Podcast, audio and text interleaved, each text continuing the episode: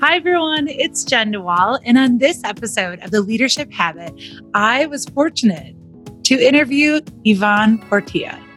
Ivan is a senior IT architect and data scientist with the Cloud and Cognitive Software Group at IBM. He's also a prolific author and speaker, and he's recognized for his innovative work in data science, robotics, and artificial intelligence. Ivan is also a member of the IBM Academy of Technology.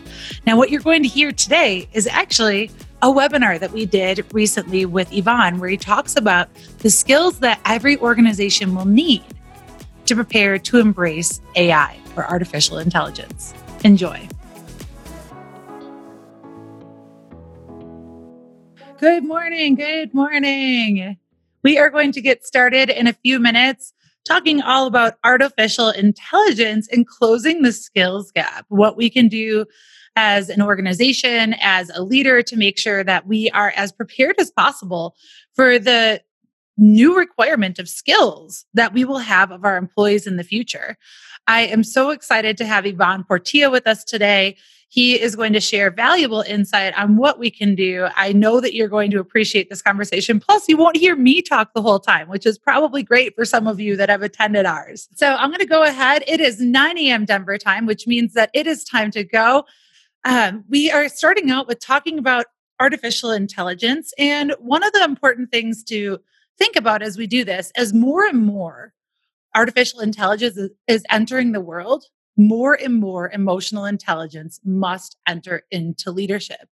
AI, artificial intelligence, or AI as it's commonly known, is something that we can't ignore. And it's something that we need to be very attentive to as leaders to know how are we actually scaling our workforce to prepare for these changes that artificial intelligence will bring it's not something that's just resigned to a room where there's a data scientist reading all your data. It's actually something that we all need to be a part of. So that's what we're going to be talking about today with Ivan.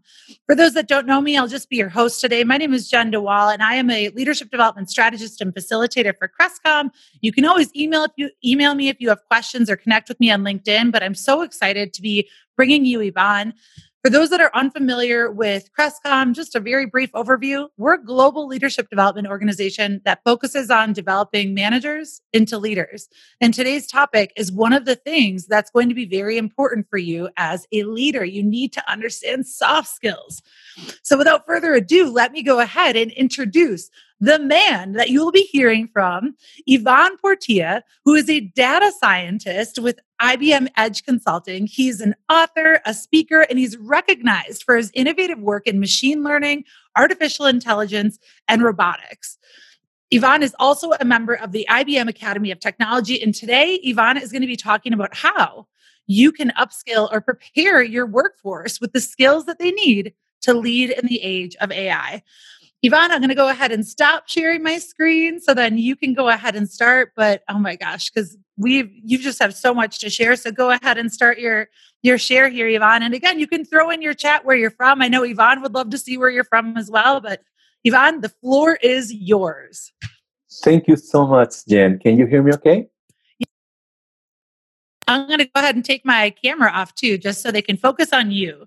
Okay, perfect. And Hello, everyone. Uh, I'm going to share on the chat. If you look in, in your Q&A bubble there, I'm going to share a link to the report that we're going to be using for this talk.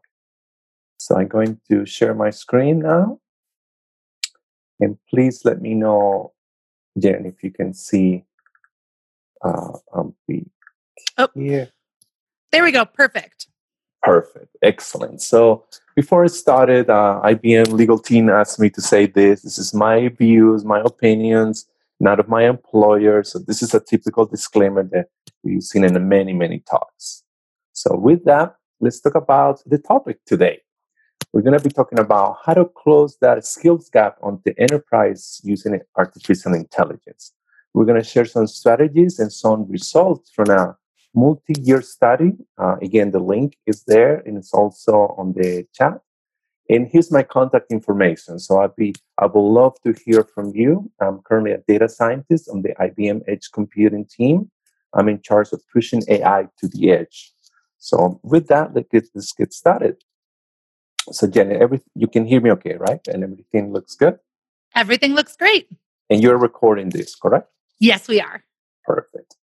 So our agenda for today will be very simple. We're going to focus on four areas. We're going to talk about skills, the importance of skills and talent in the organization. We're going to see some of the challenges that currently people are going through with the skills acquisition and the skills lifetime. And then, most importantly, the impact of intelligent automation. How is artificial intelligence impacting the skills shortage in your organization? And then we're going to close with some strategies, some recommendations from the authors of the studies to close that skill gap using AI. So, very simple agenda. So, with that, let's get started. So, what would you say is the main differentiation between a $2 trillion company and your average startup? It's not the multi billion uh, circle building or the release of a brand new gadget every year. is the skills that organizations have to innovate and thrive in the marketplace. And these skills are fueling the global economy. They're creating new opportunities. When they go into a particular location, they are bringing talent, high talent to that location. They're, they're paying taxes. They're creating better infrastructure. Currently, it's interesting to see with this global pandemic the migration to other zones so people can work remotely from home. But again, skills are fueling the global economy and when we talk to these uh, technology leaders, CEOs from thousands of companies in dozens of industries and multiple regions and countries, we, we're noticing uh, several important key factors here. That not only technical skills are important, now we're seeing people skills or soft skills are gaining importance in these organizations. Particularly, uh, these outperformance in these organizations, they place skills as the foundation to grow, to innovate, to go into new markets areas. And they put a lot of emphasis on investing in acquiring new skills in their organizations. However, this uh, skill shortage has been uh, remediated with hiring and training, but that's not enough. Unfortunately, they cannot get all the skills they need so we are coming out with new ways to uh, gain those, particularly the soft skills, the behavioral skills. And organizations are doing two things. One thing is they are tapping into the near career employees, usually people in the 30s, 40s that have been with the company 10, 20 years. And they're going to retrain these mid career workers to gain the behavioral skill, the soft skills to innovate. However, we also come up with a program at IBM, and our former CEO, Ginny Rometty, called it the New Collar Jobs. And these are jobs that will require more than a high school, but not necessarily a college degree. There are certain skills like uh, uh, web design or cybersecurity that a good community college or some additional experience past uh, high school will give you those skills. So we created a program that we call PTech. And this is uh, Pathways to Technology in Early College and High School. And with this program, we uh, train uh, students entering high school in the US ninth grade. In six years after ninth grade, which means high school plus two additional years in a community college, they get an associate degree and they can get hired by companies like ours. And we're currently in 24 countries and we are working with 20, 220 uh, school partners and additional 200 college partners to educate these kids on the PTech program. And that's something that I'm personally involved. I am a volunteer and a mentor here in Colorado, and I teach a weekly class on data and AI to these kids. And it's interesting to see a brand new perspective of a high school uh, student be able to grasp the complexity of these topics. In addition, and I strongly recommend you to check out that website, ptech.org. In addition to training these uh, students, we also open up a new infrastructure of learning. And this is free digital content in areas that we believe are important in the marketplace right now. So you can go ahead and enroll. Uh, here's the URL and take classes in cybersecurity and data science and professional skills, even in artificial intelligence. And you will earn certificates. We call it IBM badges that tell us that you have taken the class and have completed successfully the requirements. So both of those strategies are being used to help close that skill gap. Uh, here's an example. Uh, this summer, we had a hackathon as part of the COVID 19 effort in our company. And my students and I came up with the idea of connecting students with senior citizens in adult care centers through correspondence. So they will write letters to the senior uh, citizens, but we were able to match them using a personality API in the IBM data and AI portfolio. So we analyzed the way they write and we were able to match compatible personalities through this tool. And that was very interesting to see the students come up with the idea, develop the, the algorithm, and apply it to be able to connect several schools in the area with adult centers. So that was a very impressive effort. Now let's talk about what are the executives uh, considering are the soft skills, the behavioral skills that are important to them. So on this survey from 2016 to 2018, we noticed a very interesting trend. If you see in blue, those are the soft skills or behavioral skills. And notice that the most important one that in 2018 was this agility, this willingness to be flexible, to adapt to change. And you can see down nowadays with the pandemic, how can you remote disconnected from your team, remote uh, working remote. Also, we they consider time management, uh, not need to be supervised, be able to prioritize work, ability to work with multi uh, in a multi diversity environment, and that's very important because right now our nation we're seeing all these issues happening with race. So be able to work with people in different minorities, different cultural backgrounds is very important for them. And also the ability to speak up. I, I try to, you know, in my class, encourage my students to present, to develop those communication skills, both oral and written. So notice the, the shift in what executives consider important for those skills from 2016 to 2018. A lot of emphasis on those soft skills. Now, when they look at what is the criteria for successful innovation, again, soft skills make the top of the, of the list. Working as a team, be able to be flexible, have demonstrate a strong leadership. And none of this can be taught in a formal class. This is something that you gain with experience. And that's why it's so important to us to take these very young uh, students and be able to share with them what is a real working environment look like. Now let's talk about the challenges of those skills. This is the second area that I wanted to share from this study. What do you think are today's uh, challenges with your skills? So the employers uh, share these statistics, and these all are well documented on the white paper.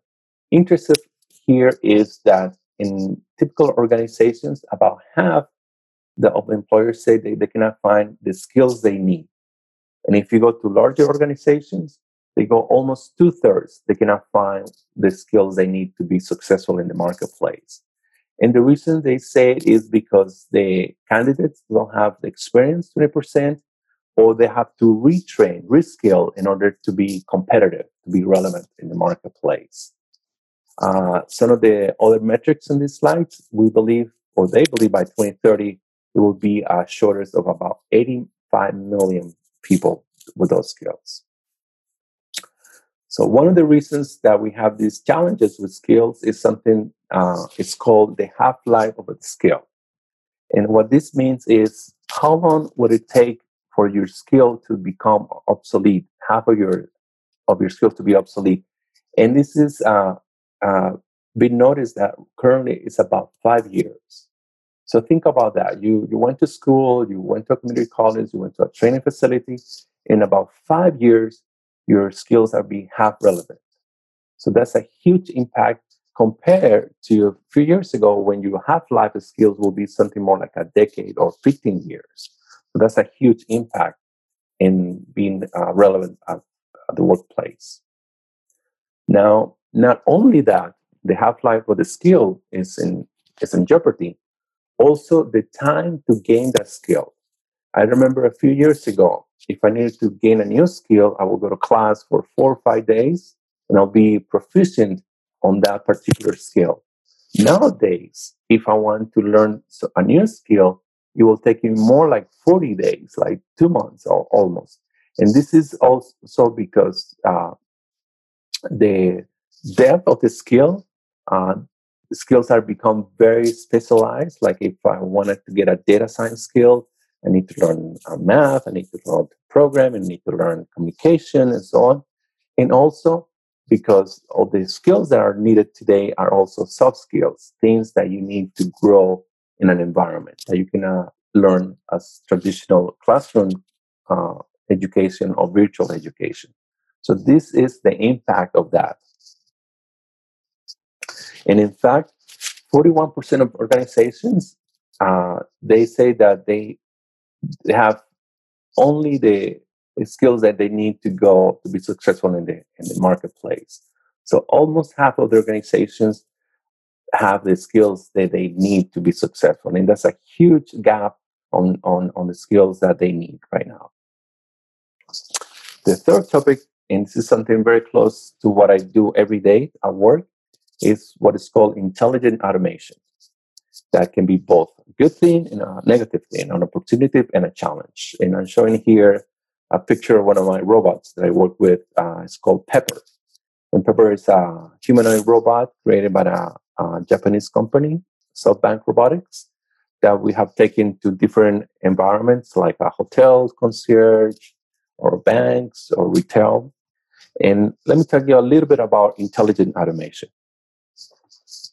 So the impact of intelligent automation is that it's going to uh, improve the processes, business processes, and provide uh, consumers, uh, users with personalized experiences, as well as enhancing decision making. Uh, unfortunately, there is also an impact on that intelligence automation. And this is not new. We have had automation for thousands of years. We have, this is what is called the fourth industrial revolution. We also have like uh, the steam, electricity, we, we agriculture. We have a lot of automation in our history. But the reason that intelligent automation is more critical is because it's using advances in artificial intelligence, where machines can learn from data and they don't have to be explicitly programmed to produce those predictions or recommendations. It is uh, having a positive impact, and here are some of the areas that we have been working in my company. I particularly been involved in like uh, finance fraud detection. For example, a few years ago, I worked with a large uh, car credit card uh, bank, and we were dealing with about sixty thousand transactions per minute.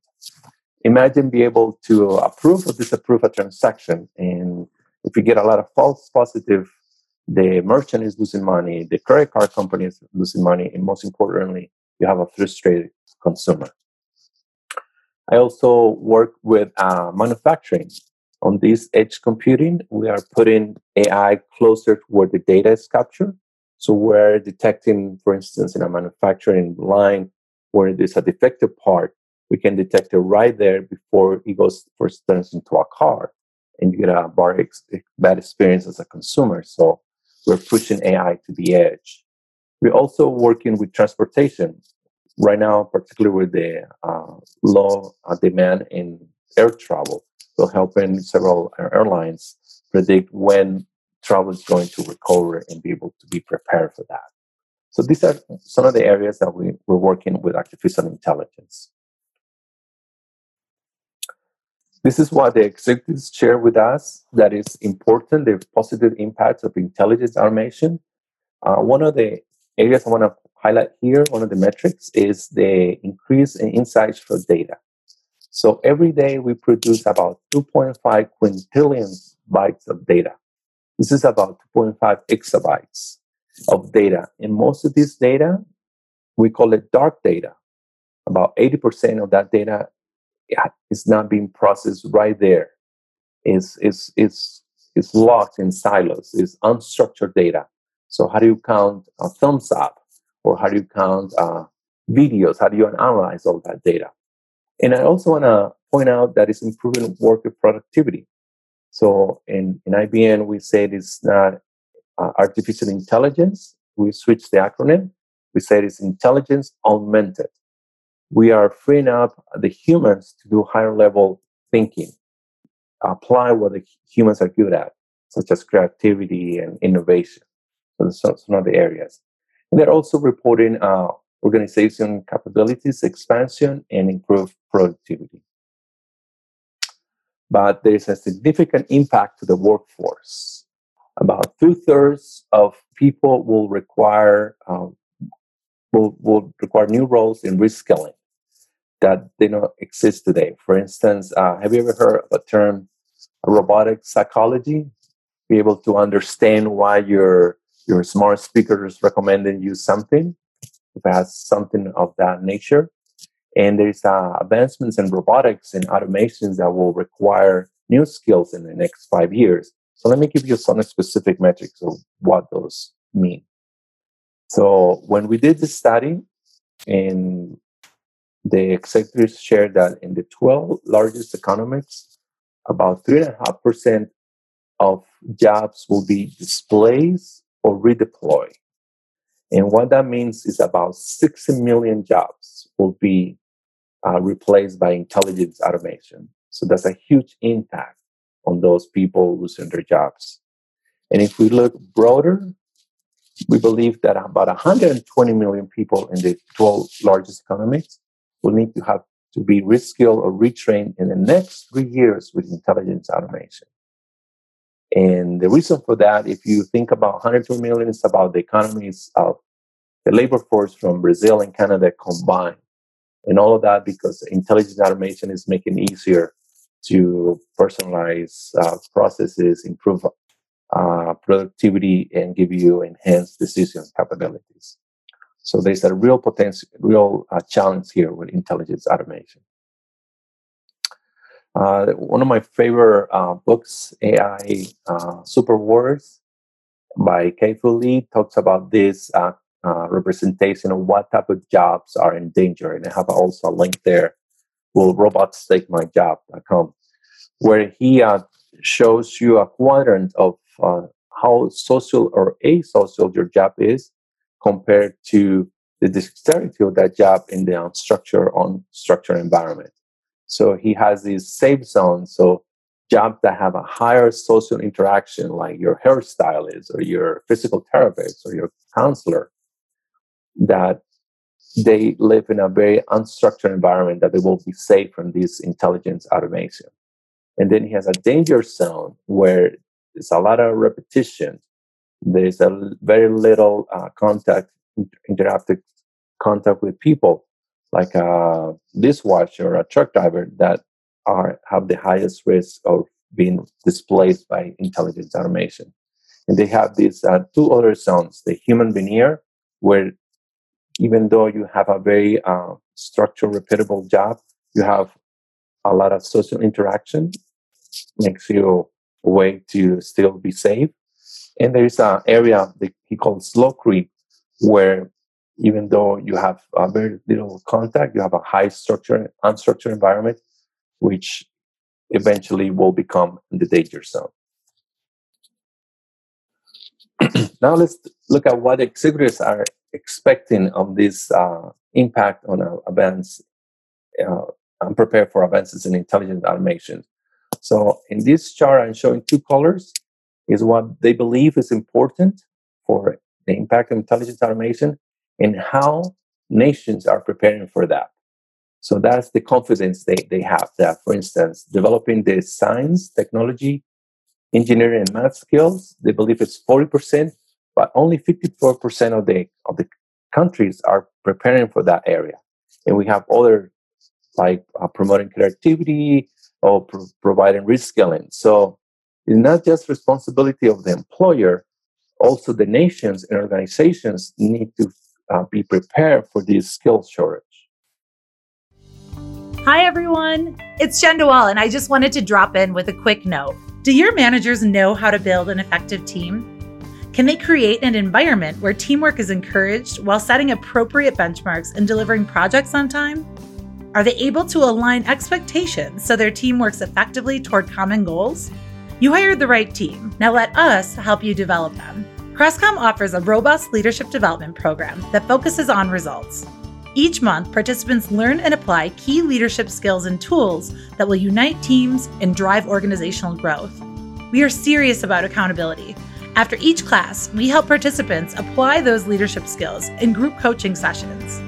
Are you ready to take your leadership development to the next level? Contact us at crestcom.com so we can help you develop your leaders. And now, back to our podcast. Let's talk about the main area of my presentation. How do we close that gap, skills gap, using artificial intelligence and some of the recommendations from this study? Again, we we frame it as a national, regional uh, challenge, helping with the industry or the enterprise, but the individual is also responsible. You are responsible for this um, upskilling or reskilling of your your skills.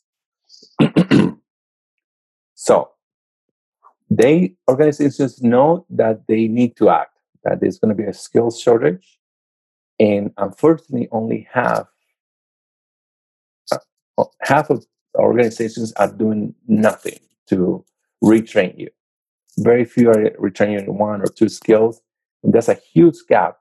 So if the organization is not helping you, then it's pushed to the individual or the regional or nation to close that skill gap, which is very worrisome. So the studies propose three areas that we can use artificial intelligence to close that gap, having skills at the center of this strategy. And we divide it up into three areas.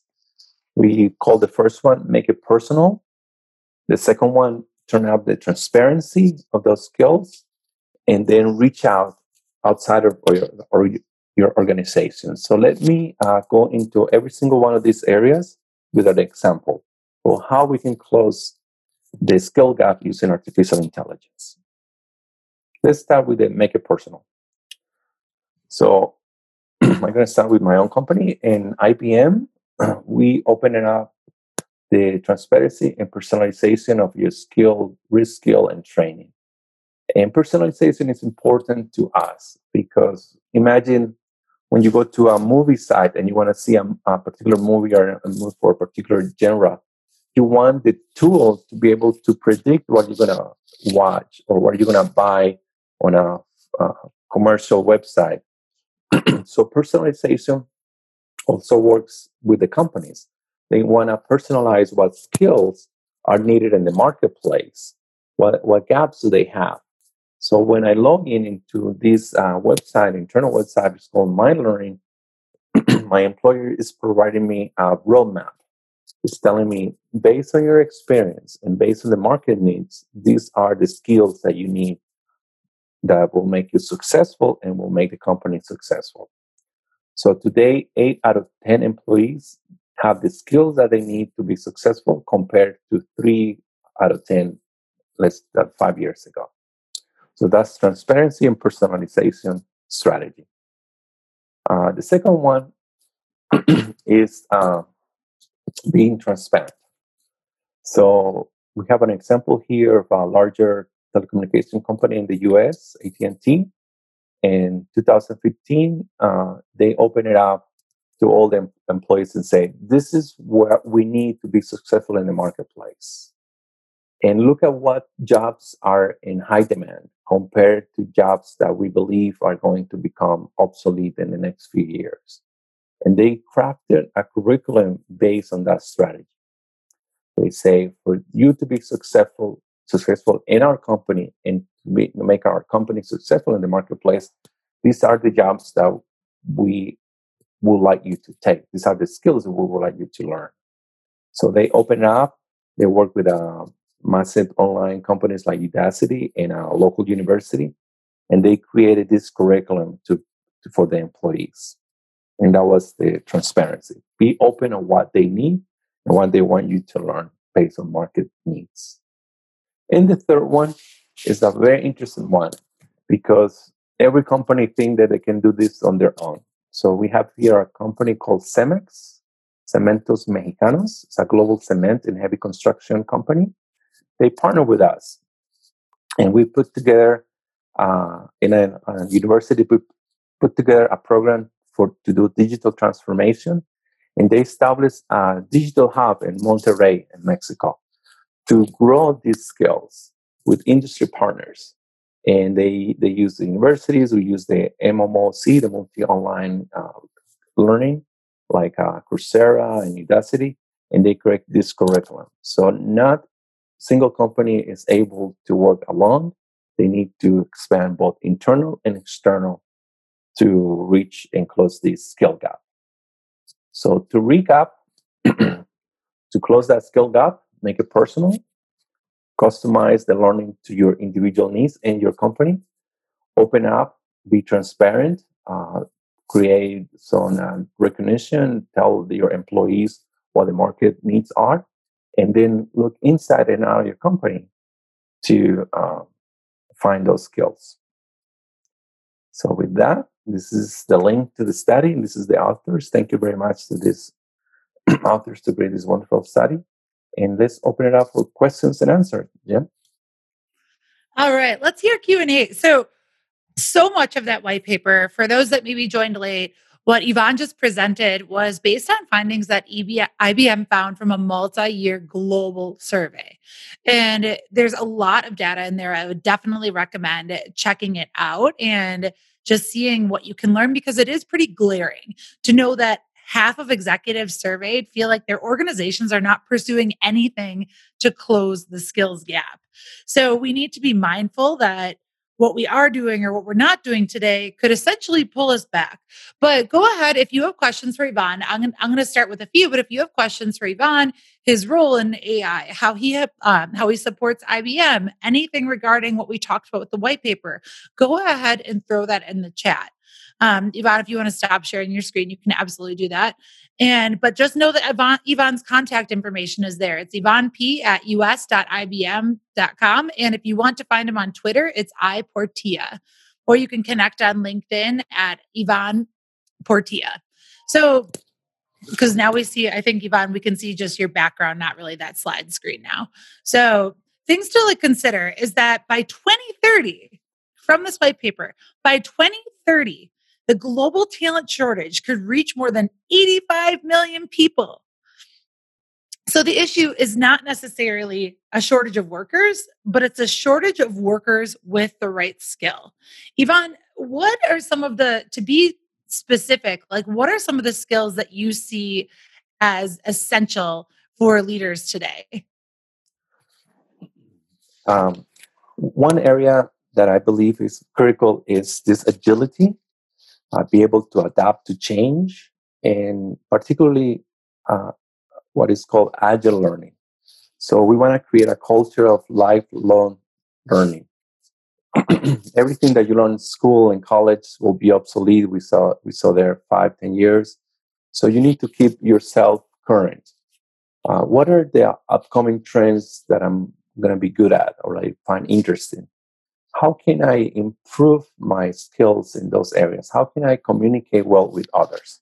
So not only the technical skills, but also the soft skills.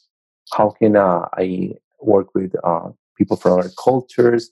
How can I adapt to change? How can I be uh, flexible and react to this, for instance, this pandemic? How can I work from home successfully, be my own boss, be successful in that area? Yeah, connecting with others. You know, I think when we think, or when I think, before I kind of got into understanding this subject, is that artificial intelligence lends itself to more data or analytical skills, whereas it really does lend itself to understanding how are you communicating? Artificial intelligence is going to give you data, but you're going to share that data. You're likely also going to transcend cultural borders. So you need to understand how to work with different people.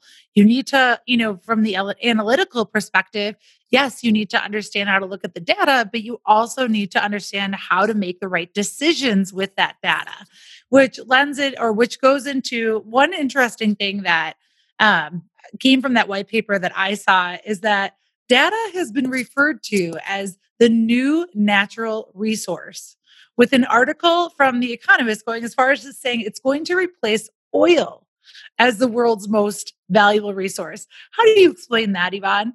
That is a bold claim, if I've ever heard one, that it's the new natural resource. Yes. So none of these uh, AI technologies works without data.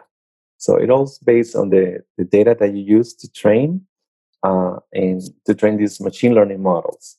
So no data, no intelligence, no predictions, no decision making. So being able to control that data is so critical that a lot of companies are giving you services for that data. For instance, they give you email for free, or they give you uh, social media for free, so you can communicate with your peers, and your family, and friends.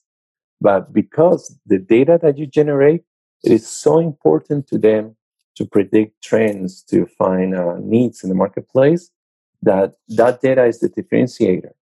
And this is an important point because when you sign up for a service via social media, movie, anything, remember that uh, terms and conditions document. You are giving away your data to this company and you're deciding what companies will be successful in the marketplace. So if you give it to company A, company B will not get your data and it will be you know deprecating will not be able to compete with a larger company so you are deciding each day when you use those social media recommendations uh, even clicks on our website you are deciding what companies will succeed in the marketplace by giving a give them their, your data. And the second thing is that data has a lot of implicit bias. And, and I believe that can be a topic for a follow up conversation, Jenn. When we look at what is causing all these uh, uh, predictions to go towards prejudice or go to racial profiling go to discrimination. And it all goes back to the data that was used to train those models. So we need to be very transparent on the data that we use, the machine learning algorithms that we use to train the, the data in order to justify a decision. So that's important. And, and the third thing I want to emphasize is that as we saw with economies of scale, uh, with the data, you will have less and less competition. So you will have one social media, one email company, one search engine because they have a monopoly on the data. So that's a good point to consider. I think even the awareness that data has become this form of currency. Every company wants it because they can use it to identify and predict your behaviors that can help them understand how to offer a service, change something else that they're doing, but understanding that they're always har- harvesting that data and it may be used. So we do need to be, pay attention to how we're using it. Um, but I also love that you brought up that there's bias because I think we may put bias into our artificial intelligence and be unaware. And um, I want to talk about that. And then I want to go to a question that we got. But how do you, or actually, I'm going to jump into the question because I think that this will be helpful. So we got a question that came in, which asked, what should small and medium businesses in the US focus on to make it personal or radical transparency and reach out other than working like with maybe our organization? Like what can small and be, like medium businesses in the US focus on to make it more personal with their organizations? Yes. And i believe uh, that this has to do with the three areas that we presented on the slides to make it personal yep. be transparent and, and reach out. So this study came from serving a lot of organizations, some small, some large. But um, to make it personal, uh, don't assume that every role in your small organization has the same learning needs.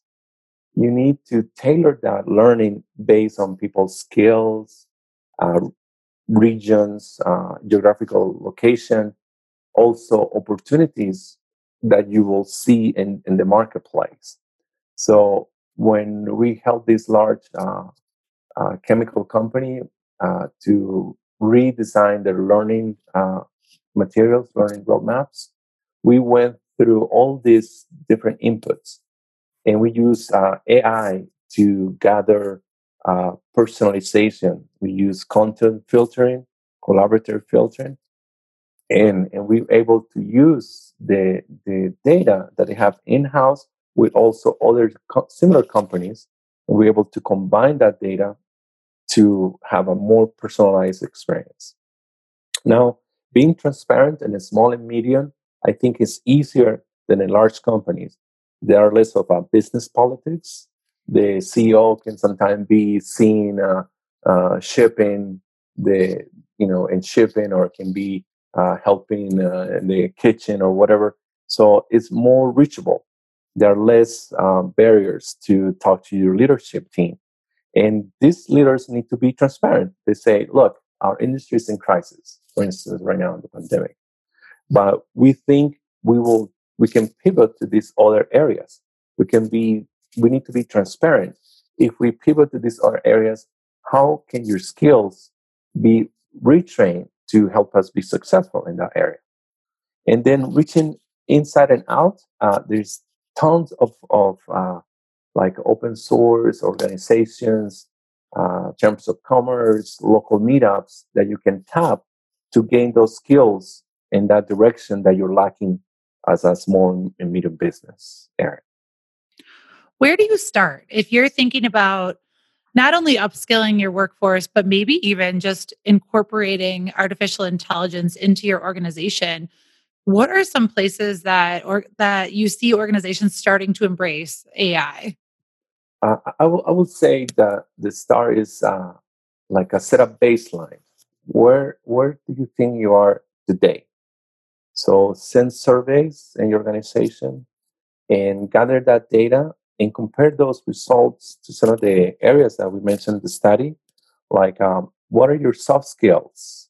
What, what do you think is critical for your organization? What are some of the technologies that will impact your, your business?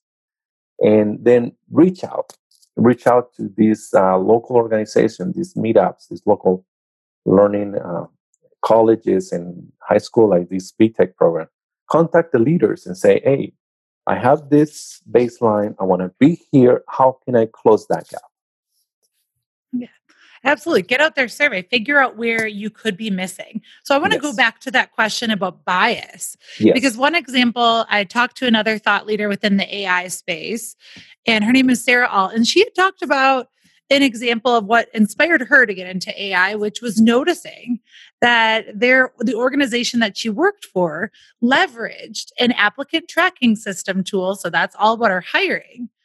And when she, so the story that she said is this she was looking to fill a position HR had given her a stack of resumes. She looked through them and decided they weren't necessarily the good fit. And so she went back to HR and asked if she could get or repost that job. And then within the hour, HR came back with a stack of resumes. And she said, Where did these come from? And HR had responded, Well, they came from the ones that were automatically rejected from our applicant tracking system. And when she asked the question, well, how, like, you, what did you use to determine to kick these out? They didn't know. Yes. And I feel like that's where we could have bias or just that our own, I guess, lack of understanding of how AI works can really hurt us or just yes. put us push us further away. Can you talk about how yes. that bias can show up, how they can minimize that bias? Yes. And, and before I answer that particular question, let me give you a little bit of context. Okay, so on artificial intelligence, which is intelligence demonstrated by machines, there's a field called machine learning. In machine learning, like I mentioned, is uh, using data to be able to train those statistical models and be able to come up with a recommendation, either classification or uh, uh, uh a, a number, a prediction. So within machine learning, there's another subfield. So think this as babushka Russian dolls. AI machine learning, and then deep learning. And deep learning is the one that is all in, in favor nowadays. It has achieved significant results in certain areas, such as visual recognition and speech detection. And it's kind of modeled after how the brain works. That you have this input layer and this output layer, and in between you have this series of hidden layers. Thus the name deep learning. Unfortunately, with deep learning, most of the learning is a black box. So you have inputs, these are the features, the characteristics that you want to train your model, and this is the prediction, either a classification, uh, true or false, or spam or not spam, or a prediction. Uh, what is the price of my house, or do I need to hire this person, or whatever. So with deep learning, we're suffering of bias because most of the algorithm is a black box and it's not being exposed to the users. So not only on hiring, also on the legal system, certain algorithms are recommending jail time for people of certain races. Or even in schools, they are denying school applicants to enroll a particular uh, school based on their race or their socioeconomical capabilities. Or even in um, in my job, I have to use a similar tool to determine uh, pay raises in, in job evaluations. So if we don't understand the algorithms, then we are very uh, liable to bias. So how do we avoid, avoid bias there? So we need to be very transparent on what data is being used, what algorithms are used to train those models, and what are the expected results. But the, the data that is being used to train these models can have some implicit bias. And I can give you a quick example. For instance, yeah. if, if in my class, I say, okay, everyone, uh, everyone dr- draws a shoe. So everyone in the presentation here draw a shoe. About 80 to 90% of the people will drew will draw a male shoe, like a business shoe. And very few people will draw like a tennis shoe or a high heel shoe. That's already bias in the input set, implicit bias. And you didn't think about it but it's already present in your data. So if you use that data and I and I use that model to show a, like a sandal, it will give me a wrong answer because the data that was used to train the model is already biased. And then you have other type of bias. So one of the uh, efforts that we have in IBM is to uh, open up all these technologies and we make a couple of open source. So we have uh, uh several resources that I will share with you later and you can share with the attendees, where you can actually see what are the variables that are causing my model to reject or approve that loan or what are the the impact of real data has on the accuracy of the model three months from now because when i train my model i have this data but when i put it into production i didn't account for the pandemic for instance I didn't account for all these external forces. So you can retrain that model. So I will share those resources with you. That is so interesting. You know, that, that's a very, I think, easy example to understand that if the programmer is thinking of a male business shoe, if you will, that it will direct because it's not accounting for the different shoes. And that's, I feel like, a very easy way to understand that we might see things differently. And based on how we see things, if we're the ones that the originator, you know, based on how we see it, we're not incorporating diversity of thought or making sure that other people are in that conversation, that's when bad decisions can happen. Or, you know, even talking about the bias, knowing that there can be bias built into these algorithms that can make consequences worse for someone else, not offer the same opportunities to the next person. And these are really serious things, and leaders need to understand. And I think this is where, going back to that initial quote, emotional intelligence is so important to artificial intelligence. You, you need to be able to think about it from a broader perspective. I remember in the white paper, they talked about something called AQ, which was what what does AQ mean again? And I do have another question that I'm going to get to too from the chat. It's the ability to adapt to change, that adaptability quotient. So you have EQ and IQ. Now we think uh, another one important quotient important is how well you react to change, the adaptability. Yeah, when we're thinking about hiring people or we're thinking about who can be who has the right skill set, one of the yeah. foundational things is are they going to be able to handle change? Maybe yes. it's looking at their own organization right now and saying, how well did everyone handle this dramatic shift into a remote space or adjustment to our strategic initiatives? So, question um, what what changes happened to the you know the training and coaching industry due to AI, like AI, robotics, and machine learning? Because I know that those are typically ones where you might see them. And sorry, Sudeep, if I'm getting this wrong, but they are more soft skill driven. They're typically live.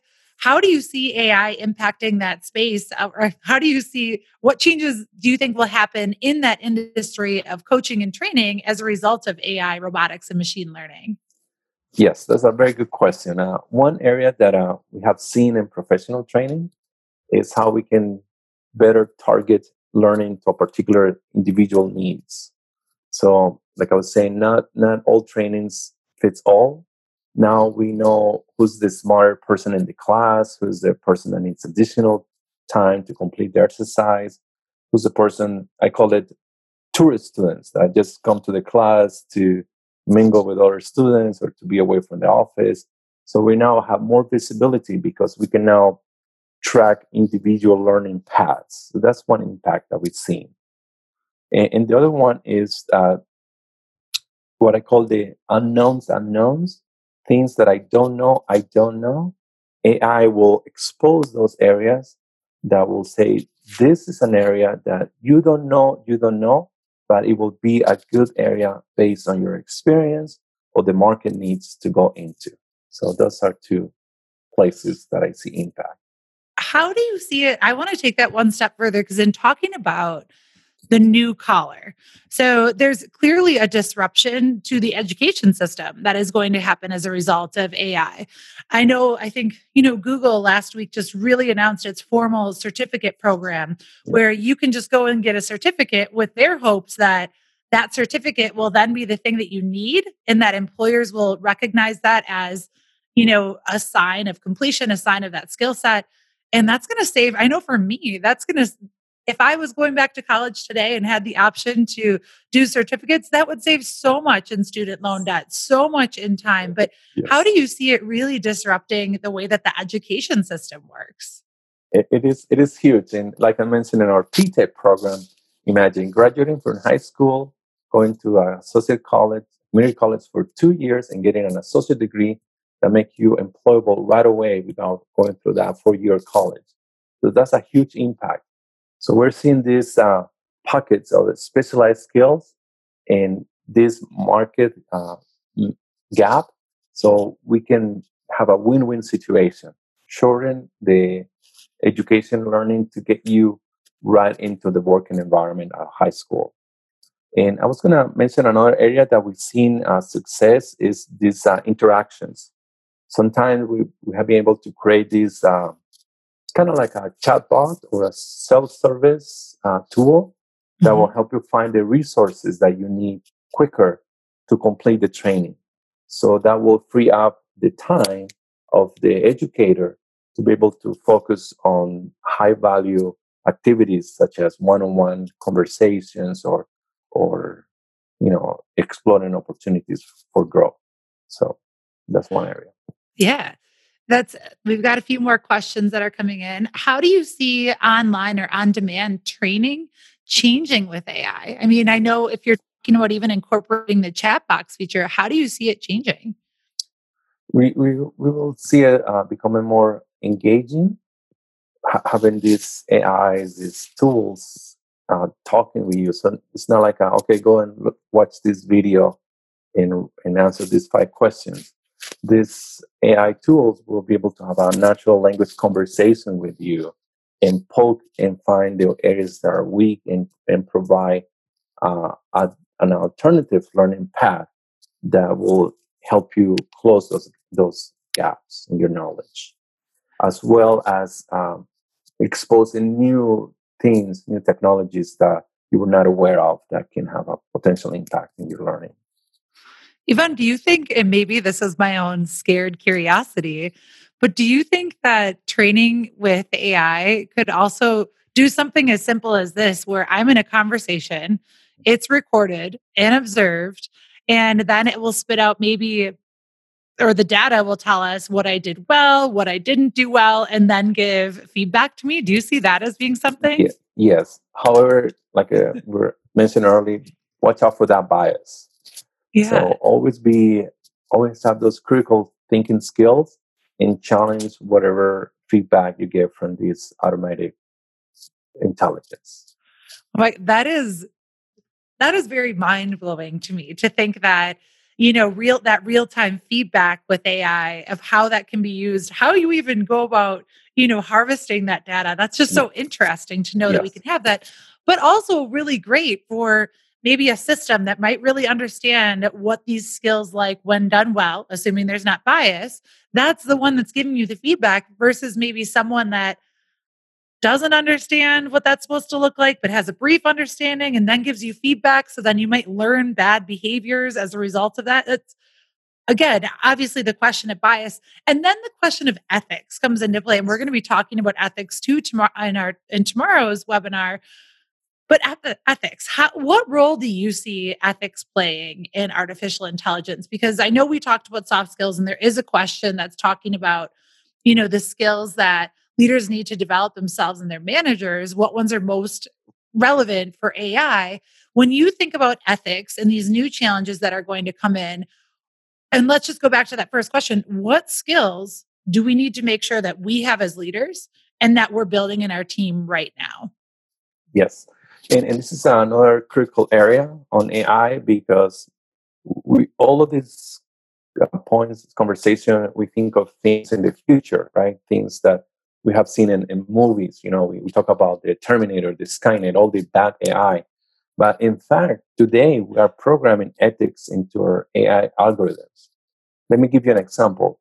We work with a large car manufacturer in Europe, and we have to program into the self-driving car the decision to when somebody run in front of you to either you know hit the the person or make a right into an abyss and kill the driver, or make a left and collide with an upcoming car and killing all the people in that car.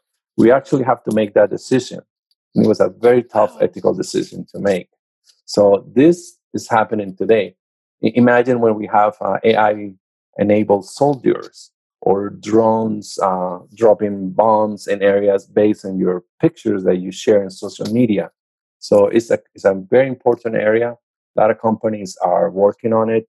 There's an organization called OpenAI that has funded all these efforts, and, and this, it will take us another hour to go some of the implications of ethics on AI. Yes. Oh, well, and even thinking about that, that yes, a self driving vehicle will have a range of choices that someone's going to have to choose what choice is the best given the situation. And that's right. really difficult. I, I, I don't know if I'd want to be the person making that decision. Right. That's right. that's pretty heavy. And right. I love this. Derek commented, it's not even, you know, going back to that question about how AI can give you feedback.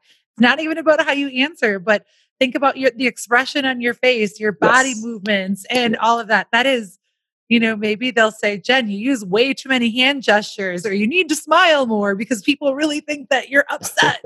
um, that's just so interesting. It's, you know, Ivan, I, I know that we're coming wrapping up and you did have some resources to share. So if you want to go ahead and share your screen again and talk through some of those resources, and then I'll wrap it up. Okay. Or do you want to talk about those resources? Whatever works for you. But I know you you've done your diligence to help everyone further their learning by providing these resources. Yes, uh, um, I, I, will send the link to you so we can post it on the when we publish the video. Yes, and and I just wanted to to share some of the books that I've been reading lately. So I'll share again here with my contact information. Do you see that? Yes. So so I strongly recommend this book, Rebooting AI. Really informative really uh, eye opening. It's particularly around bias in, in, these AI superpowers, because sometimes we have our own bias and we always look at from US, Western Hemisphere point of view. We also have to see it from you know Eastern cultures as well. So all of those books are highly recommended. My contact information, my Twitter handle. So I will love to hear back from people. What do you think about this presentation?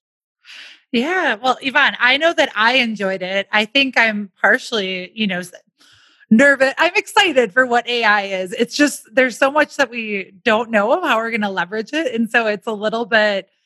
I don't. There's just it's new to me. I think, and I'm excited. I'm excited to see how we can leverage it, how it can make us better individuals. Um, I'm going to go ahead and just wrap this up. But Ivan, yeah, going back to everyone, Ivan shared his contact information. It's also on the screen. Um, co- connect with him, ask him questions, let him know. If you want the feedback, or excuse me, if you want the white paper, we will be sharing that. It's also at the top of the chat uh, from this webinar, but we will be sharing that because it's a great read. I promise you, it's going to stimulate a lot of thought. Ivan, I know that you've got people thinking differently about how we even need to start making changes today to talk about artificial intelligence and how our workforce is actually prepared or has those skill sets.